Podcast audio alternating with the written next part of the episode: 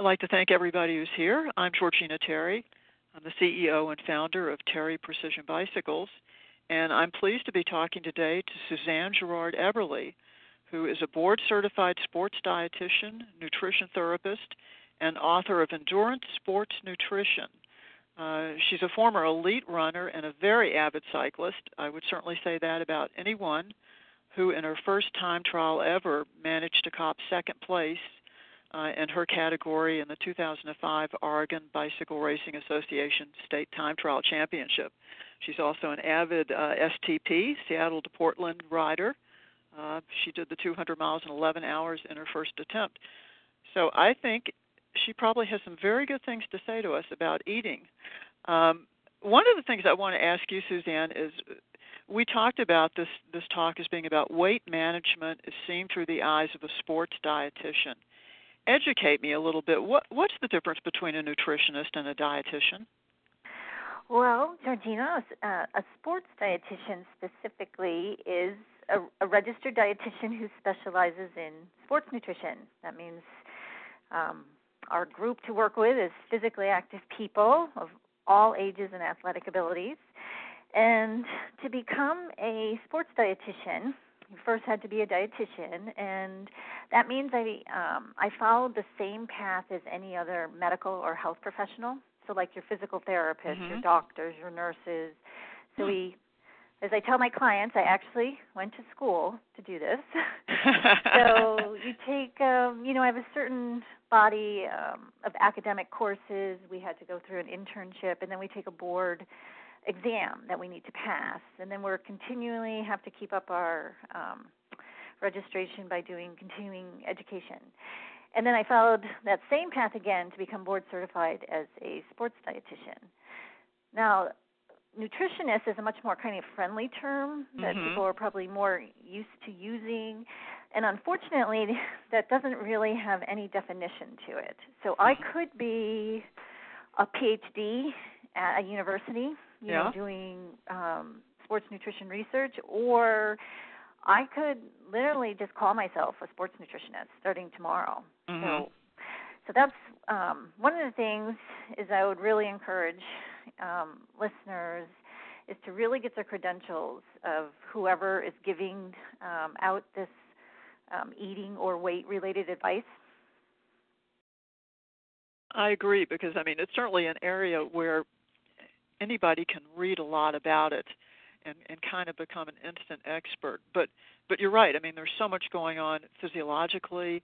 Uh, it it you don't want to shortchange yourself and do the wrong thing for the wrong reason just because it was fatty or or whatever at the time. It's not yeah, not a good idea. Work really hard for people to understand that nutrition is a science. Yeah. Um, it's not a religion. It's not a philosophy. It's not someone's personal opinion, even if that person is, let's say, an elite athlete or a really well respected coach or you know just very well respected in their field or area of expertise um, does not make them a nutrition um, expert. Mm-hmm. So if we stay with this nutrition as a science and working from the scientific model, what that means is um, it keeps us honest. yes, yes, it does, and it, like I work very, very hard to um, to tell the truth. So if that doesn't mean we know everything, and it doesn't mean just because we don't know it, it doesn't mean it may not be true. However, mm-hmm. I'm going to be above board with that. I'm going to say here's the evidence we have to date. We're moving forward as a science, and that way I don't have to flip flop with every you know latest story or breaking news that comes out because mm-hmm. I integrate it with what we already know. One of the things we talked about when we discussed doing the seminar, uh, you used the word competent in, in reference to eating. Uh, a normal, competent eater. I'd never heard of the word competent mm-hmm. used in that way before. What do you mean by competent eating? Oh, competent eating is essentially being able to say yes to uh, to food when yes is appropriate, and saying no when no is appropriate. Mm-hmm. I mean, it's it's mm-hmm. very simple. I didn't say it was easy. It's actually, it's actually sometimes very hard um, to do, but but it's trusting oneself. It's, uh-huh. it's um, being able to trust oneself that I can figure out how much I need to eat and um, that I'm hungry and I do need to eat, although let's say the people I'm with are not hungry, and they don't want to eat or they want to skip lunch. Well, I need to eat. Um, so very much listening to internal signals, listening to your body, um, and being being okay with that.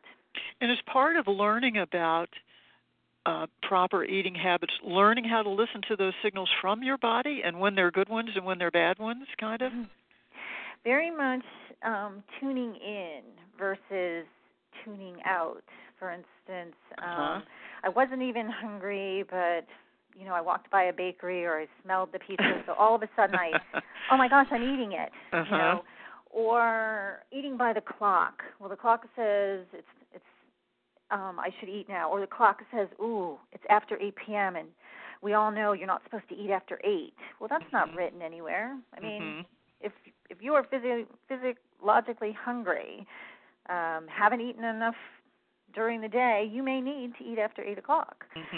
Mm-hmm. So very much listening to one's own signals, um, and like I said, being being okay with that, um, being okay with sometimes overeating, sometimes undereating, because I trust that my body is going to be able to regulate this.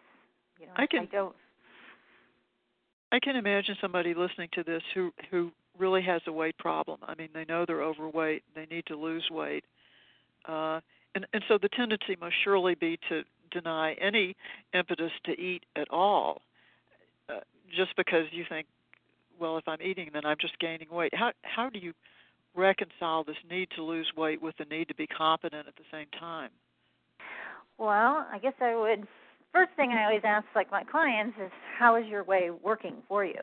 Mm-hmm. you know, how are you getting the results that you want? So yes, there's this. I'm, you know, whether I'm five pounds overweight, and of course I'm talking about truly being overweight, not mm-hmm. desiring to be at a lower weight when physiologically it's you know it's not a um, realistic goal. But I don't care if it's five pounds or fifty pounds. Um, yes, this idea that somehow I'm not going to eat until I've lost this weight, like it's going to happen in a short amount of time, so I'm just going to wait it out by not eating. You know, that's totally unrealistic. And usually, mm-hmm. what happens is they get up with great resolve in the morning, a lot of skipping breakfast, or really under eating during the day, you know, maybe trying to make real low fat choices. And what we see happen is it just there's this backloading of calories in at night. So getting mm-hmm. too hungry during the day and under eating um, makes it hard to exercise, makes it hard to get out the door, especially if you, let's say, you have to go work all day long and then you're going to work out afterwards. And here you are running on fumes. I see a lot of skipped workouts. But what happens at night is now they're very they're ravenous and so they overeat. So i see that's a very typical pattern particularly for people who are who have gotten overweight um, that they're going to diet. They're going to kind of diet diet diet until they get this weight off. Then they're going to go and and eat healthy. If if I were to come to you as as one of your clients, and I do have that situation where I'm really overweight, where do you start with me? I mean, I guess you're going to address what do you eat during the day, what do you do, what's what's the protocol for that situation? Um, for me, it's getting getting to know you because every um, um, fem- uh, woman is definitely going to have her own story, and I'm interested in learning lots of things about you about your medical history, about your weight history, way back from when you were little. I'm really, really interested in your thoughts and beliefs about food and body size and shape and weight because they really, really influence what we do. Um, I look at your um, training or exercise routine. And you, know, you had a speaker earlier um, on weight loss, and I totally agree with him that um, women aren't in the weight room enough and generally aren't pushing themselves hard enough um, into that anaerobic zone. So I'm helping people sort out, kind of looking at that part of the picture. Mm-hmm. But I definitely the mantra I use is is mind, muscle, and mouth. So I look oh, at the mouth nice. part. mind, muscle, and mouth. Mhm. Mhm. And, and I got to keep all three. My job is to help that person keep all three of those kind of big themes, you know, on the on the board. So Uh-huh. what are you doing nutrition wise? You know, do you get in the things you need? Um, how do, can you put together healthy meals? What do you do when you're eating out? The muscle is the activity. You know, it could be Mhm. all the way from lead athletes down to people who are just getting started. And then the mind is really, to me, that's the most important part because it ties it all together. What are you thinking? Um, what are your beliefs about food, weight, body size, and shape? Because that really, really drives um, your behaviors. Mhm. Mhm. So if you want to change behaviors, we usually have to go and do a lot of work on changing thoughts and beliefs. Mhm. Mhm. That's interesting. That really is a, a kind of a whole body approach to it. So often it's just a case of calories in, calories out, getting the right kind of exercise. But now you're bringing in a lot, a lot more to it.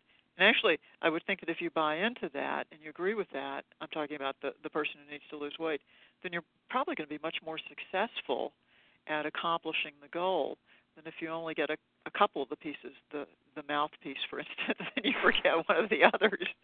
exactly. And that is it. I i get people to picture a three legged stool. And if you're only if you only have one leg to stand on and and you're right they really want to work the mouthpiece. And often they've been on every diet or they're this chronic dieter. And i you know my body my metabolism there's something wrong with it.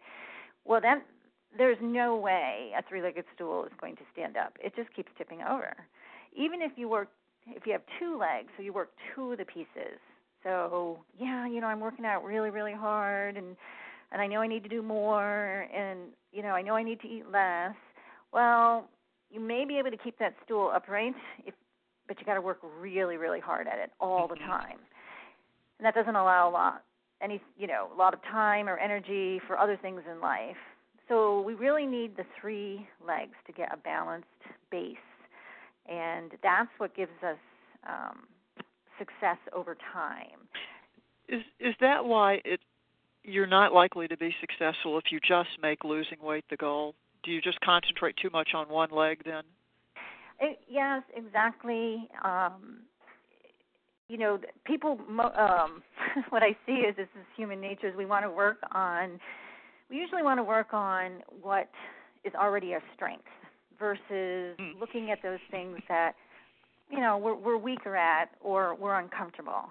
We just want to keep doing more and more of the same versus going and doing something that's unknown because it makes us uncomfortable. Mhm. But this focus on losing weight, losing weight, losing weight. First of all, weight is an outcome. And you Mm. actually don't have any control over your weight. What we have control over is the process leading up to an outcome. So that Mhm. process again is I have control over my eating behaviors, I have control over my exercise, and I definitely always, always, always have control over my thoughts and beliefs. Mhm. So focusing on those things um, is much, much um, women tend to do. It's much more realistic. It's much more doable, and they tend to stay with it versus this big Mhm. long-term goal of I want to lose weight. I want to lose weight. Just a very, very. That's a very, very kind of general, vague goal, and that's why it's so easy for people to get lost.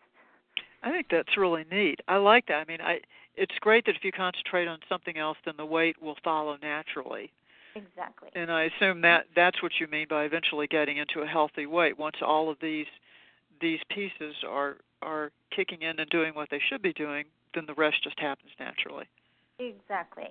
And uh, it and along the way, you know, we have to take into account and we begin to either learn about and accept genetics, my age, my body type. Yes, I would, you know, like to be 20 pounds lighter and realistically at this time in my life, I'm not going to be able to put everything else on hold and make that, you know, this overwhelming focus.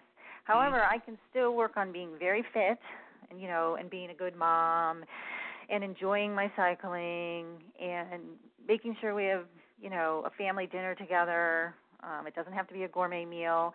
See, those are all pieces that I can focus on and feel good about Mm. versus getting on the scale and I'm sorry that there is not one woman, I don't care what size, shape she is, I don't care if she's underweight, underweight, or overweight, that ever steps off the scale happy. So I Yeah, just say yeah. scales are for fish. That's great. That's great. I know that that a lot of people who are listening are going are are thinking, well, give me some more specifics, uh, and and maybe we can address some of the things. Just going back to eating a little bit. Uh, I mean, people are always thinking about how do I turn fat into muscle. What what is the best way to do that? Well, we have to we'll have to go after that um, piece of misinformation right away is because Okay. we do not turn body fat into muscle. Okay. They are two physiologically distinct types of tissue in the body, and so the, it's absolutely impossible to convert um, body fat into muscle. So that is not what happens. So right away, it's there's two things that at least two things that are going on. One is I would, in order to lose weight, generally it's I'm going to lose body fat, and hopefully I'm going to at least spare my muscle mass, or I may and actually maybe building muscle. Mhm. So those are two separate processes. So there's never this this idea or even telling myself, oh, I'm going to turn this fat into muscle. Mhm. Um, Mhm. is very very simplistic, and that's not. It just isn't what happens. So that's the premise of why we need to get into the weight room and actually um, build and maintain that muscle mass as we get Mhm. older Mhm. and working anaerobically to get more fit, which also burns, um, which also builds muscle, and it helps us to burn more calories. Mhm. So the more muscle I have, the more calories I'm going to burn. Mhm. Mhm. So we want to be, you know, as as muscular as possible. And a lot of people worry about being muscular, especially women, because they have visions of being all pumped up, you know, which may not be what some women want to achieve. But but I'm sure you're going to tell me that that's not the case at all. No, I mean it, it's just unless you are genetically genetically gifted or Mhm. extraordinarily, you know, elite, you're not we're not going to um pump up and and and become muscle bound idiots. What I'm Mhm. talking about is this is that lean look that is generally what if you question women what they want. They want to look toned and lean. I mean, you can be thin and flabby. There's a lot of thin flabby. Mhm. There's a lot of thin women who couldn't bike up a hill. right, right.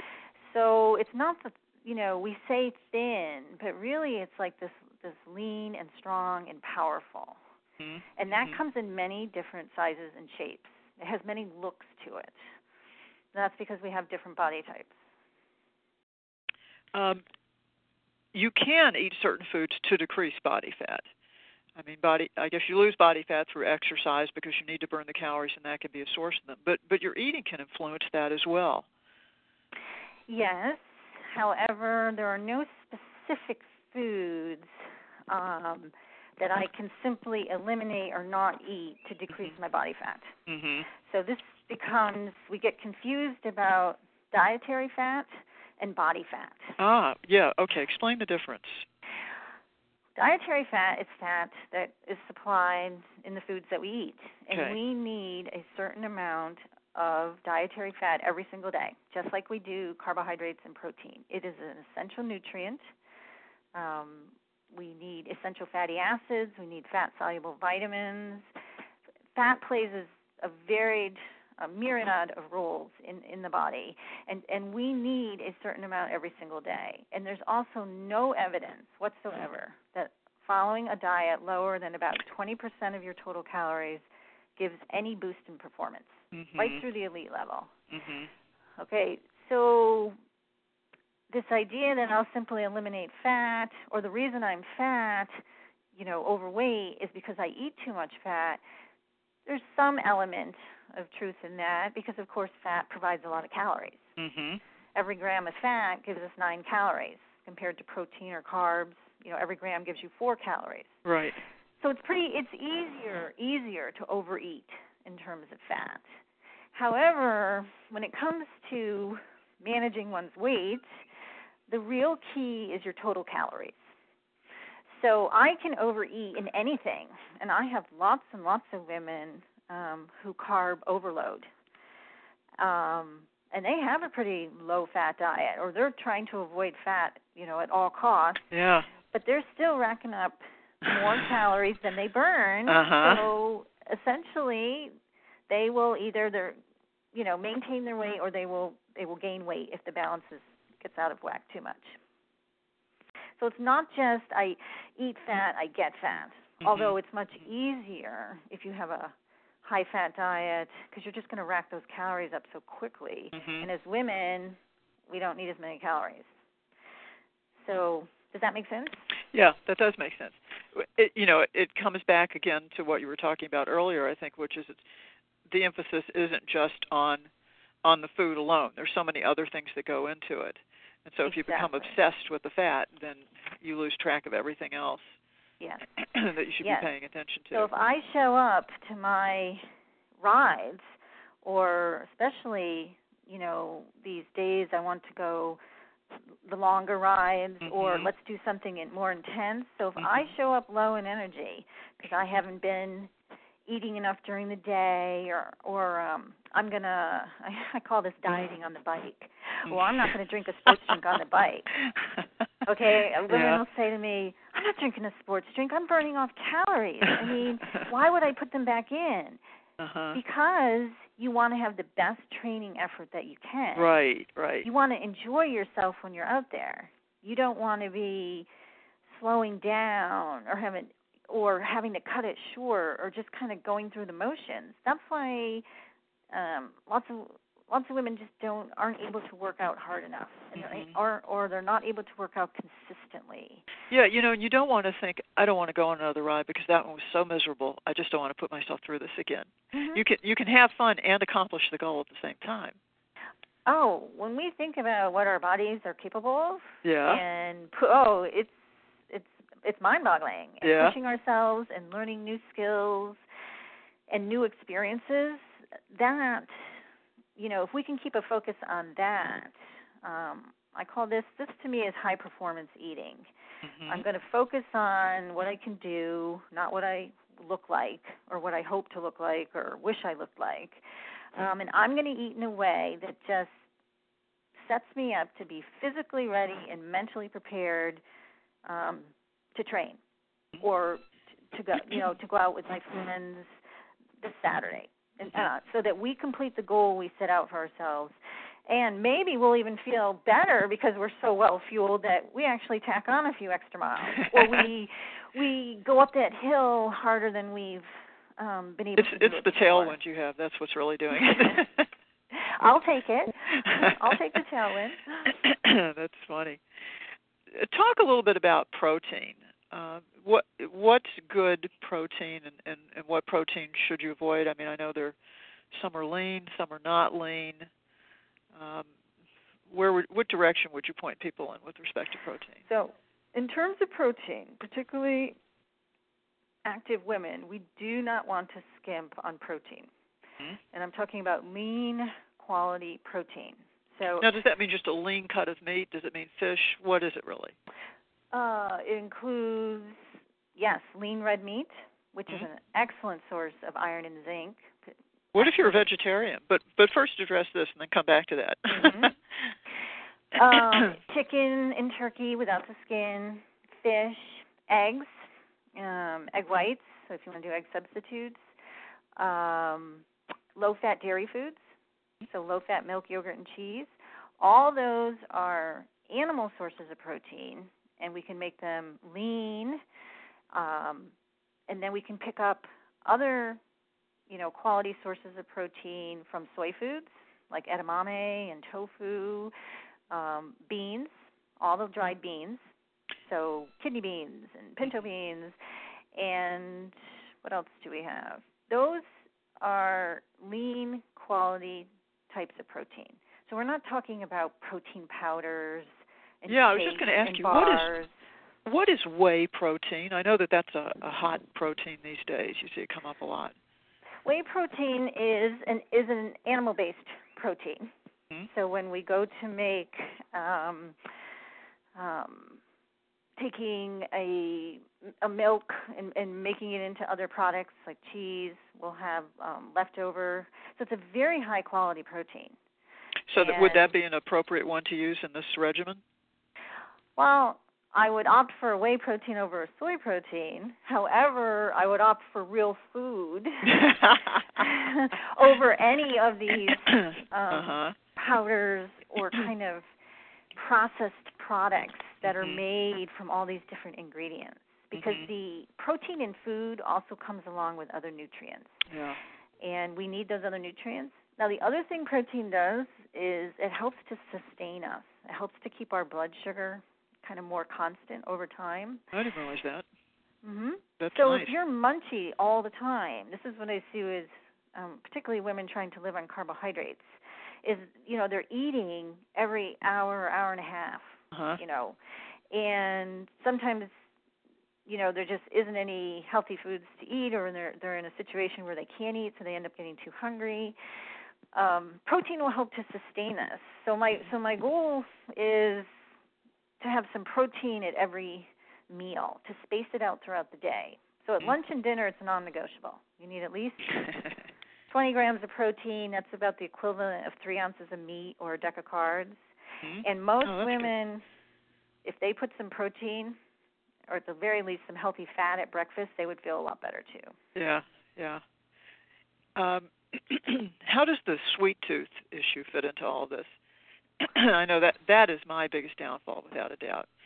I And I like to think that I I eat healthy, but boy, do I have a sweet tooth, and, it, and I wish And I why- didn't. yes, and so why is it a downfall? Why is it a downfall to have?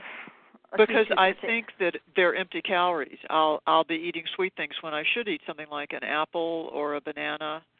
You know, why am I reaching for the Reese's peanut butter cup? because peanut butter and chocolate is a wonderful combo. Yeah, it's great. um, it's so. First of all, I mean, these are, you know, we describe these foods as as empty calories, and you know, you're right. We do not eat what I put all these foods into a category called the fun foods. hmm We're not eating these foods for nutritious reasons. We're eating them because they're fun, they taste good, and they add enjoyment to our life. Yep. And this is very similar to so every time we step on the bike, it better be a training mile. It better be, you know, I better be no fooling around. I should never ride with anyone slower than me. I mean, life would be that would be pretty awful. yeah. so yeah. there there is a place for these fun foods and we have to build them in. Mhm, And I think one thing that will set women up is they're um, under eating during the day. So as we begin to get hungry and crave, you know, we don't crave apples and broccoli. Yeah. We don't go home and put a chicken in the oven and wait an hour for it to roast. so that's a survival mechanism, craving things that are higher in sugar and fat because we need the energy. And two, I think we tell ourselves that these foods are bad or I'm not supposed to have them, and so we give them this forbidden kind of aura, and that makes us want them even more. mhm. Mhm. So so really a strategy that really works is to is to build these fun foods in and to have them in and learn to eat them in kind of a responsible way, you know, moderate amount Mhm. and enjoy them because essentially if we active people can't have some of these fun foods, I really don't know I don't understand who can afford to eat them.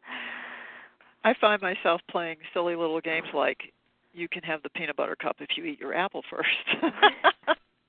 well, now there is some we call that uh, mindful eating, and and as long as you set up realistic um, goals, so something like, um, you know, if I do 20 extra minutes of spin class, uh, then I can have a peanut butter cup. Uh-huh. That that sets up a pretty unhealthy dynamic. uh-huh. Uh-huh. But this idea of, especially when we need to establish um, new new habits or you know renew some of our habits, and and that's a perfect example of it at snack time. I tell people, okay, you have to have at least one food group rule, one food group.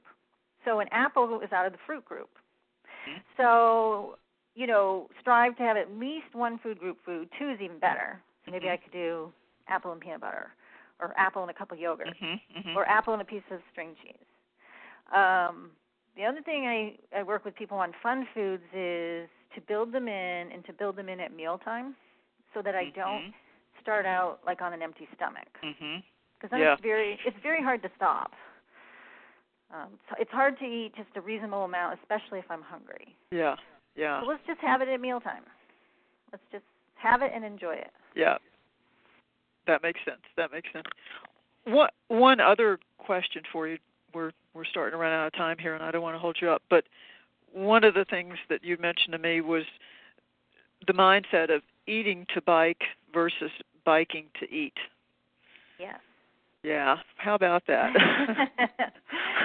Eating to bike. That means I my focus when I get up in the morning and the glasses I put on, um, what I see is always that I am eating to perform. Mhm. You know, I'm eating, I rely on my body, and that doesn't mean just on the bike, but think about how many most of um probably you know the the women that are listening how busy we are and how many people depend on us and Mhm. how much we need to get accomplished during the day and and then then add on the things we'd like to do Mhm. um, so I rely on my body for performance. So I am going to respect it. I'm going to treat it right. I'm going to feed it, and I'm going to rest it. That is eating to bike Mhm. versus this biking to eat, where my exercise is, is really just this way of um, legitimizing or rationalizing my food choices. Mhm. Well, I can eat that because well, Saturday we're going to do this longer ride, so I should be able to have that now or, you know, I had I finished the spin class, the whole thing this time, so now I'm going to go reward myself. So Mhm. this very much tying in um food with how worthy I am on that particular day. And that's a very unhealthy very unhealthy dynamic that gets that traps women and they get very very unhappy. I like what you just said about really thinking of your body almost as I mean it's um it's it's a tool in a way. It's something that you have to take care of and keep lubricated and keep sharpened Mm-hmm. and uh it it it relies upon you to do so much of that and I think it deserves a phenomenal amount of respect. And if Mhm. you look at it from that point of view, I think that in terms of attitude can make all the difference in the world. Yes, our bodies, and you said it, are tools. They're not ornaments. Mhm. You know, they're not pretty, shiny to sit on the sideline and to look good. Mhm. Lord knows this Um, one isn't. Georgina, and I think we all want to be clicking along as well as you are as we move through the stages of life. And I certainly, I know I had a grandmother who lived to be over a 100. Oh my gosh. Good genes. Good I for know. So my responsibility is, yeah, set myself up. Right. to really be able to um, not just live long, but to live well. Exactly. Exactly. hmm And that Well, includes I'm eating sorry. well. I was just going to say. I I think we're pretty much out of town. Do you want to wrap this up? Just hit on the highlights one more time for everyone? I think that if we can really focus on um, our bodies as tools, so not ornaments, focus on what I can do, um, not what I look like. Um, eating, um, very much listening to one's bodies. Now, we were born this way as babies. You know, we knew Mm. uh, when we were hungry, and we and we stopped when we were full. Mhm. So again, it's this very simple concept, but then some, something happened, something intervened. So getting Marketing. back to listening to to my own body, figuring out and tr- and relearning to or to trust it, um, and not looking to food as some magical. You know, it's not a harmful subject. Um, uh, harmful entity. I don't need to be afraid of food. It's fuel. Um, so to really develop this um, positive relationship with with food, and that will spill over into positive relationship with my body and other areas of life. That's great. Um, one more thing. Let me ask you. This uh, this talk is posted on our website. People who are listening to it know how to get in touch with you, and they know all about your website uh, and and can access your publications. Do you ever work with people long distance? Do they have to be face to face? If if somebody who's listening here wants to call you and become a client, and she's in New York State and you're in Oregon, is that going to work? Oh, well, I'm going to thank you for asking that because, in general, I think it's um, you're going to a person's going to gain a lot more from establishing a personal relationship with mm-hmm. a sports dietitian. Um, I if someone is a client of mine initially, and let's say they go off to school or they have to go away to a um, a training site, you know, some of my elite athletes, and then I will do phone work with them. However, there is a website, www.scandpg, so it's S C A N D P G dot org, mm-hmm. and that is a group of um, sports cardiovascular and wellness nutritionists Oh, great. who are all dietitians. And there's a map of the United States, and you can click on that map, and you can find, you know, begin to locate um, a dietitian in your area, someone who specializes in sports nutrition. Oh, that's great. Yeah, and and that's really because you you deserve this one-on-one um, uh-huh. attention, and copies of my book. Yes, www.eatdrinkwin.com. That's um, great. My, Eat, drink, win, and it's mm-hmm, on our very, website here too. very very simple formula. Um, and endurance sports nutrition. Um, my second edition came out in 2007, and it's yeah, it's just full of very um, practical information. My whole and, job and, is a can I assume that even if you're not an endurance athlete, that you're certainly going to find information in there that's beneficial? Yes, and it's the whole first half of the book is just about setting up normal eating habits. It is not for elite athletes. Um, if, you know, this is for all ages and abilities. And then it walks people through. Let's say they've never done any type of racing or events. You know, they want to start out with their local 20 miler. Yeah. And I baby steps. Kind of, you got to start yes, somewhere walk you through all the way right up through. Then you can do race across America. Oh, fantastic! fantastic. Well, that's great information. And Suzanne Girard Eberle, I want to thank you again for talking to me today. I learned a lot, and I hope everyone else did. And maybe we can come back and do this again sometime. Yes, sure, for sure. Thank you.